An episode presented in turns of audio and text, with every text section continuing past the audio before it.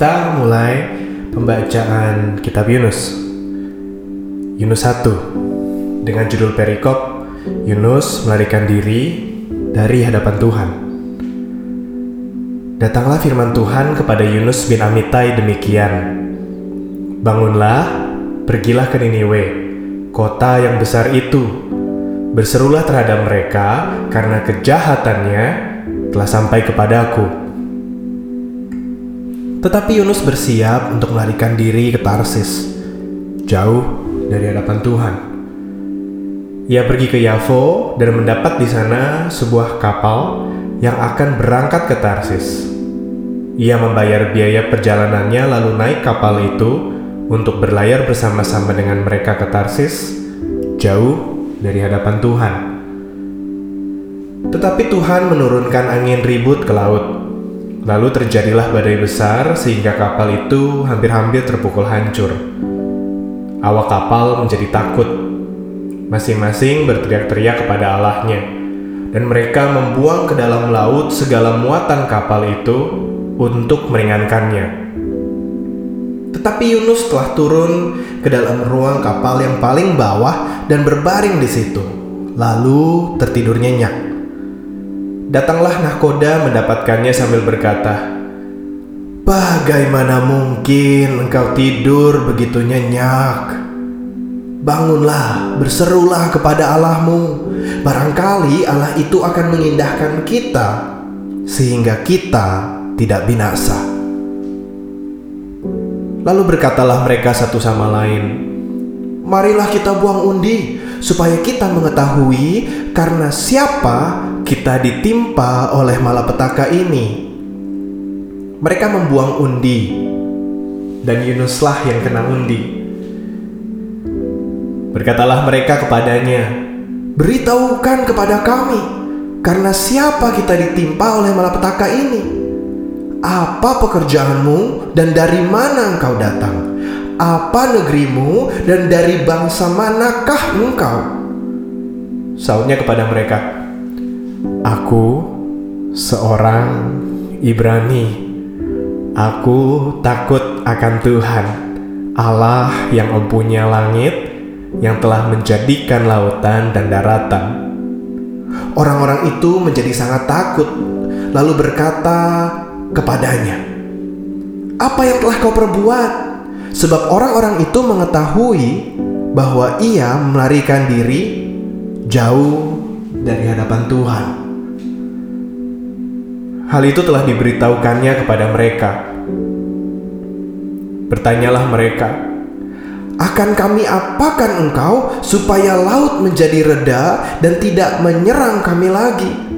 Sebab laut semakin bergelora. Sahutnya kepada mereka, angkatlah aku, campakkanlah aku ke dalam laut, maka laut akan menjadi reda dan tidak menyerang kamu lagi. Sebab aku tahu bahwa karena akulah badai besar ini menyerang kamu. Lalu berdayunglah orang-orang itu dengan sekuat tenaga untuk membawa kapal itu kembali ke darat. Tetapi mereka tidak sanggup. Sebab laut semakin bergelora menyerang mereka. Lalu berserulah mereka kepada Tuhan katanya, "Ya Tuhan, Janganlah kiranya engkau biarkan kami binasa karena nyawa orang ini. Dan janganlah engkau tanggungkan kepada kami darah orang yang tidak bersalah. Sebab engkau, Tuhan, telah berbuat seperti yang kau kehendaki. Kemudian mereka mengangkat Yunus, lalu mencampakkannya ke dalam laut, dan laut berhenti mengamuk. Orang-orang itu menjadi sangat takut kepada Tuhan, lalu mempersembahkan korban sembelihan bagi Tuhan serta mengikrarkan nazar. Maka, atas penentuan Tuhan, datanglah seekor ikan besar yang menelan Yunus. Dan Yunus tinggal di dalam perut ikan itu tiga hari, tiga malam lamanya. Amin. Kisah Yunus jadi sebuah refleksi yang baik untuk kita semua. Kalau dilihat dari dua raja-raja 14 ayat 25, Yunus bin Amitai adalah seorang nabi Allah yang mempunyai reputasi yang baik karena dia dikatakan nabi, karena pastinya sudah ada nubuatannya yang terjadi. Makanya Yunus dibilang sebagai nabi yang benar. Namun pada saat ini kalau mau dilihat lebih dalam lagi, mungkin Yunus tahu bahwa Tuhan dengan relentless grace-nya, kasih karunia yang tak dapat dihentikan, Tuhan akan mengampuni bangsa Niniwe karena Tuhan mengasihi umat manusia. Sehingga mungkin Yunus berpikir, nubuatanku akan gagal dan reputasiku akan hancur. Baik itu benar jadi alasan Yunus tidak disebutkan di dalam Yunus 1 atau mungkin Yunus tidak mau supaya bangsa lain selain bangsanya selamat. Tapi satu yang kita tahu, Yunus lari menjauhkan diri dari hadapan Tuhan. Kata yarat yang dipakai di kitab Yunus berkali-kali dipakai untuk menunjukkan saat Yunus pergi, yarat artinya turun ke bawah Yunus semakin turun ke bawah, degradasi hidupnya jauh dari hadapan Tuhan.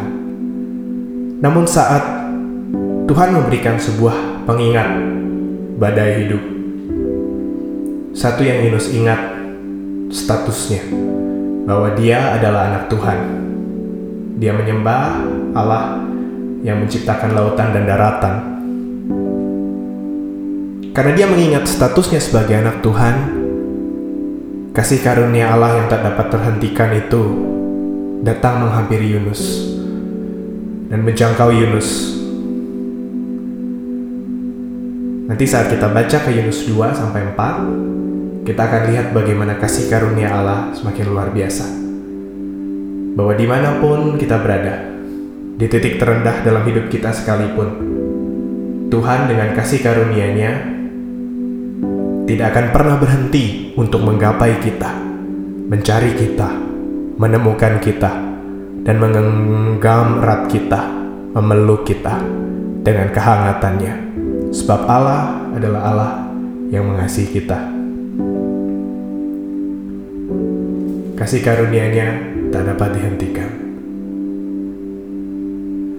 Amazing grace, how sweet the sound that saved a wretch like me.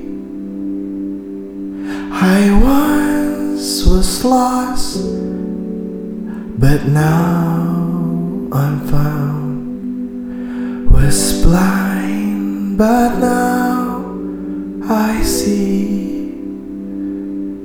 Thank you, Jesus. I was blind, but now I see. Cause your amazing grace captured me, kept me in your love. Terima kasih Tuhan. Biar kisah Yunus jadi pengingat untuk kami bahwa kasih karuniamu yang tidak dapat dihentikan, kasihmu yang begitu besar, akan menjangkau kami di mana pun kami berada. Baik saat kami berusaha untuk lari dari hadapanmu, atau mungkin dalam hidup kami yang kami rasa kau tak akan menghampiri kami. Namun hari ini kami yakin, kami tahu, engkau ada beserta kami, engkau ada dekat kami, sebagaimana engkau selalu ada. Terima kasih Tuhan, dalam namamu kami berdoa. Amin. Tuhan memberkati.